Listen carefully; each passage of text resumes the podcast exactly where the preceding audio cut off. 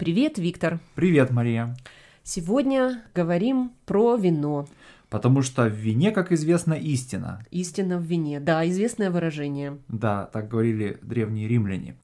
Ну что сказать, э, вино это алкогольный напиток, э, и есть, конечно, разные алкогольные напитки, есть крепкие алкогольные напитки, то есть с высоким содержанием алкоголя, такие как водка, коньяк. Угу, коньяк. Да. А, но, а вино это такой напиток, в котором не так много алкоголя, вот, и, конечно же, существует большая и очень многоликая культура виноделия и потребления вина. Ну вот, э, кстати, вот разницу между крепкими напитками и не такими крепкими, как вино, можно увидеть даже по тому факту, что, например, крепкие напитки пьют из рюмок, да, рюмки это то, во что наливают водку, да, коньяк. Ликер. Э, Ликер, да. Стопка еще иногда говорят, да, mm-hmm. ну то есть это посуда без ножки, стопка. Да. И они, конечно же, как правило, небольшие по размеру, потому что этот напиток высокоалкогольным с таким содержанием, да, его много не выпьешь в любом случае. Да, ну вот смотри, а для вина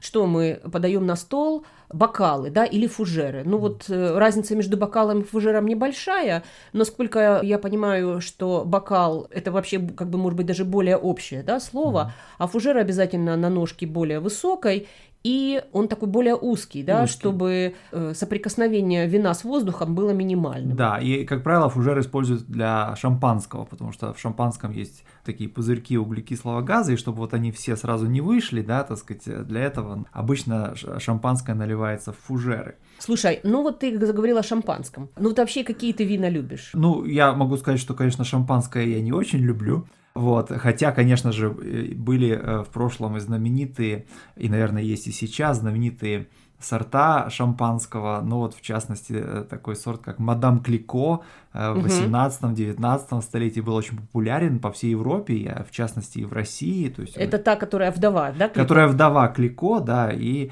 это шампанское было очень популярно, допустим, в русской армии, да, среди гусар, например. Ага. Вот. Но я, как я уже сказал, я не очень люблю шампанское, я люблю просто вот сухие вина. Здесь, наверное, стоит сказать о разнице между сухим вином и крепленным. Да. Э, сухое вино в нем относительно невысокий, невысокий процент алкоголя, примерно там от 10 до 14-15, а крепленное вино это то, в которое добавляется больше сахара и тем самым повышается градус алкоголя, там он доходит до 20%. Ага, то есть сухое это 10-15, да. а крепленное это 20, да? Да, да, угу. да. А, вот. Э, и я люблю сухие вина, и, ну, есть разные, конечно же, сорта сухих, там и полусухих, и полусладких вин. А, ну, вот. хорошо, так что твое любимое? Мое любимое, ну, наверное, стоит все-таки упомянуть упомянуть какие-то наиболее известные сорта, такие как там мускат, например, или как мерло, или как шираз, да, э, или каберне сувиньон. Но я могу сказать, что э, моим, моими любимыми винами являются испанские вина, и в частности вина из такого региона на севере Испании, как Риоха.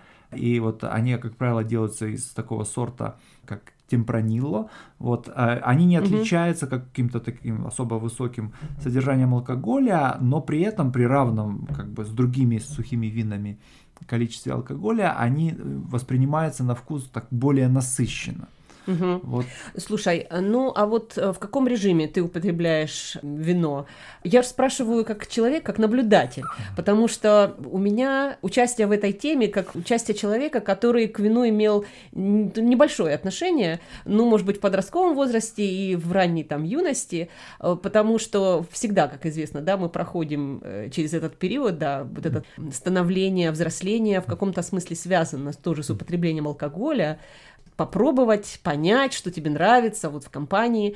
У меня так получается, что в жизни чем дальше, тем меньше я употребляю алкоголя, а теперь, в общем, практически я сейчас, мы начали разговаривать, и я понимаю, что э, я, в общем, зритель. Да, то есть, другими словами, ты задаешь вопрос как человек, который все меньше и меньше потребляет алкоголя, и задаешь его человеку, который все больше и больше потребляет а, алкоголь. А, вот так даже. Но можно и, и так описать эту ситуацию. Ну, я могу сказать, что, конечно же, вино пьют и в больших шумных компаниях, угу. да, и... Ну, как а, ты предпочитаешь? Ну, почему, как бы на самом деле, конечно же, хорошо, так сказать, э, участвовать в каком-то празднестве, да, где поднимаются тосты, где, где чествуют именинников, где радуются за молодоженов, да, где поют песни. Ну, кстати, вот давай э, тосты какие ты ага. вот знаешь, какие, какие общепринятые? Ну, наиболее, наиболее распространенный, наверное, это тост за здоровье, да.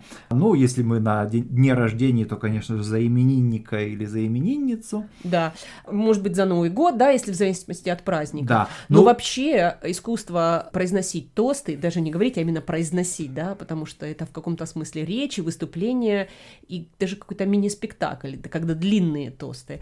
Это, безусловно, умение связать э, ситуацию конкретную с какой-то историей и сделать какой-то вывод красивый и завершить это какой-то такой вот фразой. Так, выпьем же за и вот... Да, да, да, и здесь, конечно, стоит упомянуть, наверное, Грузию, вот одну из, э, значит, таких винодельческих стран, где существует богатая культура производства вина и потребления вина, и там, конечно, грузины известны своими тостами, да, они очень, очень такие развернутые, э, там целые истории как-то туда вплетены, какие-то притчи там могут фигурировать, и все это при этом привязано к конкретной, так сказать, ситуации, и очень часто вот эта вот завершающая фраза «так выпьем же за», она на, на самом деле довольно неожиданна, да, она да. имеет, скажем так, довольно неожиданное Поворот от, отношение к тому, что до этого говорилось в тосте.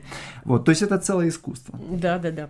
Ну, конечно же, э, можно сказать, что когда мы пьем за какой-то тост в компании, мы чокаемся бокалами, а, да? Действительно. А вот. Э, То есть мы нужно ударить рюмку об рюмку так нежно. Или бокал об бокал. Или бокал об бокал, да, да, э, чтобы был желательно такой звук. Звук, да. Красивый. Но при этом надо сказать, что чокаются только когда пьют за живых, да, вот когда пьют на поминках, да, вот как бы вспоминают умерших, то, конечно же, тогда не не не чокаются, угу. да. Вот есть такая. да, бы. а вот еще вот это выражение «выпить на пасашок». На пасашок, конечно же, вот опять же после потребления вина в такой шумной, так сказать, компании, гости начинают рано или поздно расходиться, но тем не менее, опять же, в ряде э, культур есть такой обычай выпить на пасашок, то есть выпить последнюю рюмку уже вот на путь-дорогу. Допустим, в Молдавии, из которой я происхожу, есть эта рюмка после или этот бокал последний называется дословно у морды лошади, ага. да, вот перед тем, как вот... Я этого на... не знала, да. да.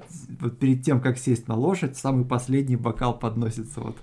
вот ну, э... вообще на пасашок, э, само выражение э, «выпить на пасашок», почему это на дорогу? Ну, это очевидно от того, что посох то есть да. или посошок, да, да. Э, в уменьшительном, э, в уменьшительной форме. Посох это то, что берут с собой в дорогу, да, то есть это то, что сопровождает путника, то есть палка, там, которая помогает идти. Конечно, да. Ну, и ты, э, ты задала вопрос о том, как, как можно потреблять вино, ну, помимо вот каких-то таких вот социальных мероприятий, да, ну, вполне можно выпить бокал вина за хорошим фильмом, например, и сделать это в полном одиночестве.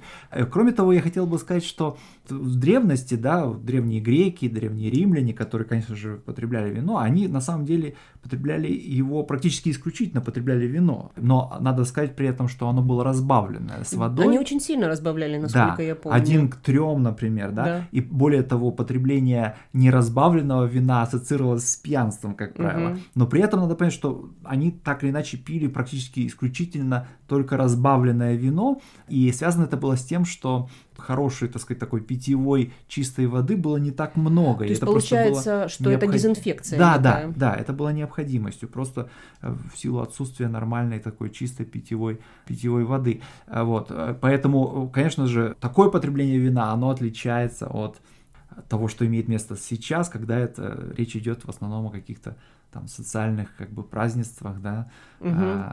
Ну хорошо, тогда может быть на этом все. Да, ну что ж, выпьем, будем, выпьем, да. Счастливо. Пока.